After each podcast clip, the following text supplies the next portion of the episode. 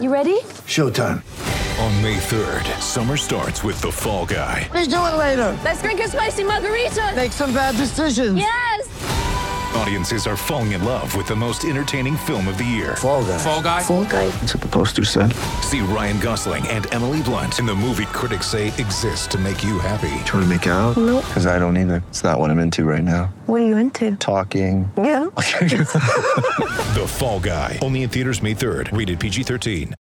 Jazz got it down to five for a blink of an eye. Rockets answered on a 9 0 run. House for three left side. And it's a 20 point whitewash. This is Derrick Favors. Here's your Jazz Game Rewind. Hey there, Jazz fans. I'm Andrew Sorensen, and welcome to your first Jazz Game Rewind of the 2019 playoffs.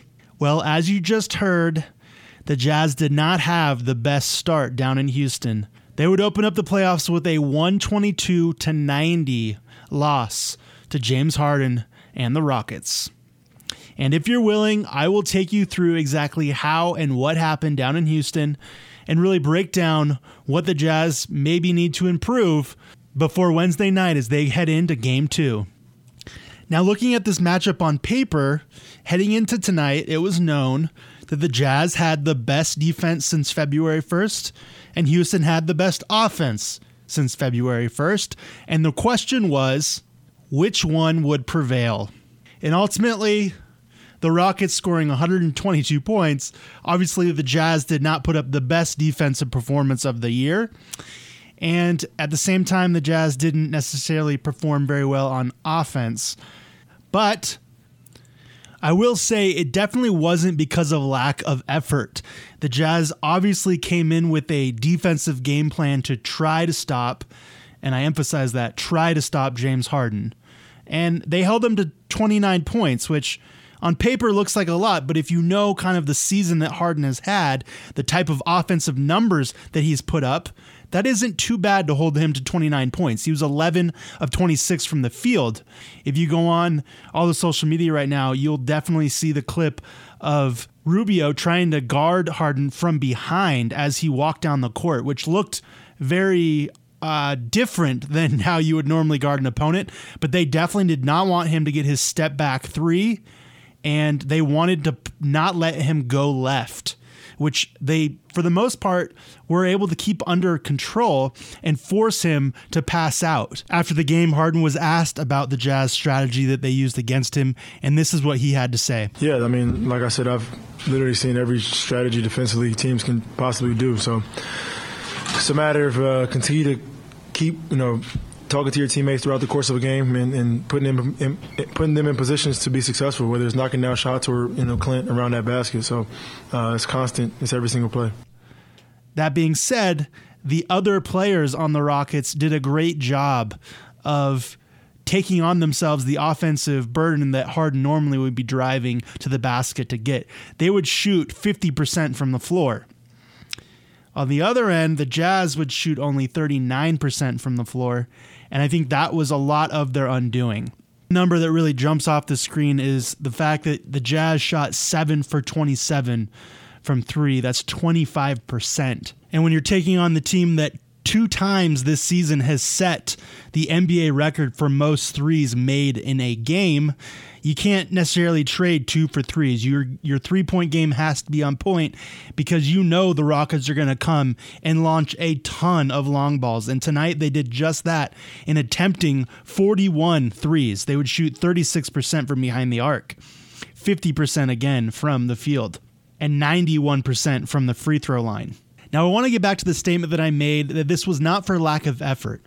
And although, yes, they did lose by 32 points, which is huge, especially in the playoffs, the Jazz did keep this game within reach for most of the game. In that fourth quarter, the Rockets did get hot from deep and they pushed the lead up to 32 points.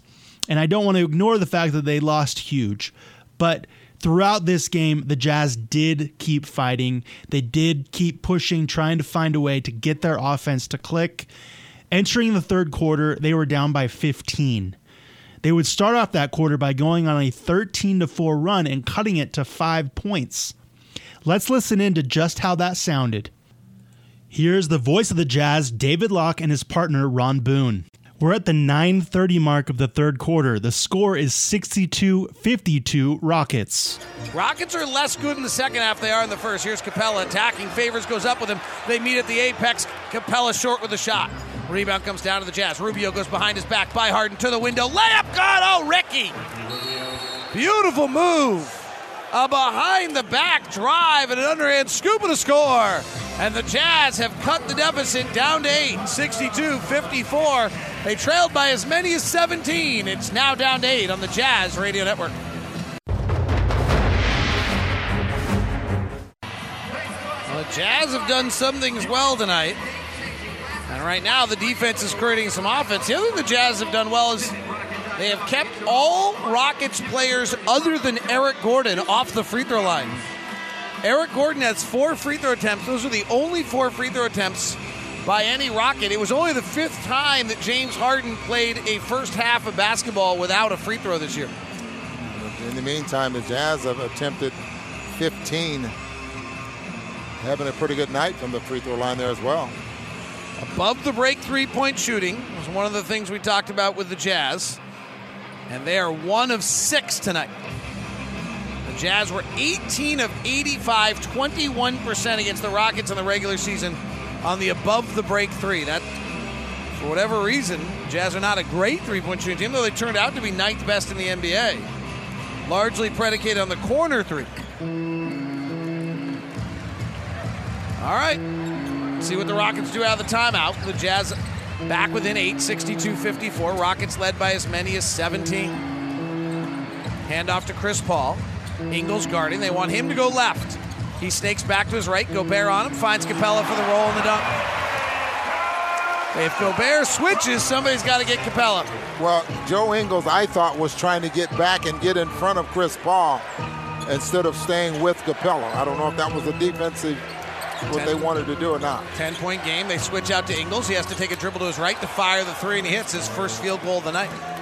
Joe was very good in the playoffs last year against the Rockets, has his first field goal here, 64 57.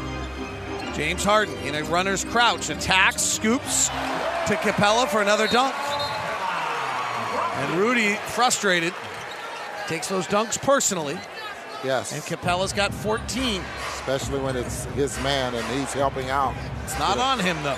Yeah, I know that. But and but big men think that way, believe me. And I'm helping you, someone has to help me. 66-57. Rubio pick and roll, lobs to Rudy, and he dunks. I think the rim has become the hallowed ground that people want to sneak into all the time now for all the three talk. Here's Harden, drives with the right hand at Gobert, misses the floater. Rebound tapped by Donovan off the hip of Gobert, loose on the ground, picked up by Donovan. Donovan wearing his brand new spider shoes, takes a left hand dribble into the lane, shoves off, pushes up a shot, and scores. And the Jazz are within five, 66 61. As far as Jazz players go, I'm going to give the player of the game to Ricky Rubio, who missed a handful of games entering the playoffs, but would start off strong with 15 points, 5 of 11 from the field, 6 assists, and 2 steals. Gobert would have 22 points and 12 rebounds. Off the bench, Jae Crowder would lead all scorers with 9, but you look over at his field goals, 1 for 9. Most of his points obviously came from the free throw line, 6 for 7 from the charity stripe. And going down the box score, you look at the field goal percentages of these players, and it was just an off night offensively for these guys. And 39% from the floor obviously is not going to get it done against a team with the caliber of the Houston Rockets. Now, if you've not gotten enough of this game, and I don't blame you, you can always head on over to lockedonjazz.net to hear David Locke and Ron Boone's postcast as they record a little snippet immediately following the game of their thoughts and impressions on what they just called, as well as read David Locke's game notes empty in the noggin, where he'll bullet point stats and facts that he saw throughout the game so he can reference it going forward. Now, again, the Jazz take on the Rockets on Wednesday night in Houston, but then, of course, the Jazz return back here on their own turf here at Vivint Smart Home Arena.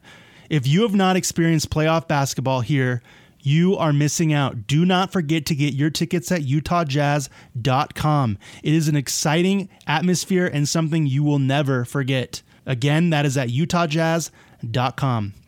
Well, that's going to do it for this edition of your Jazz Game Rewind. Not quite the outcome we were all hoping for, but things that they can work on and build on going into game two. I'm Andrew Sorensen. Thank you for listening, and I hope to see you on Saturday night.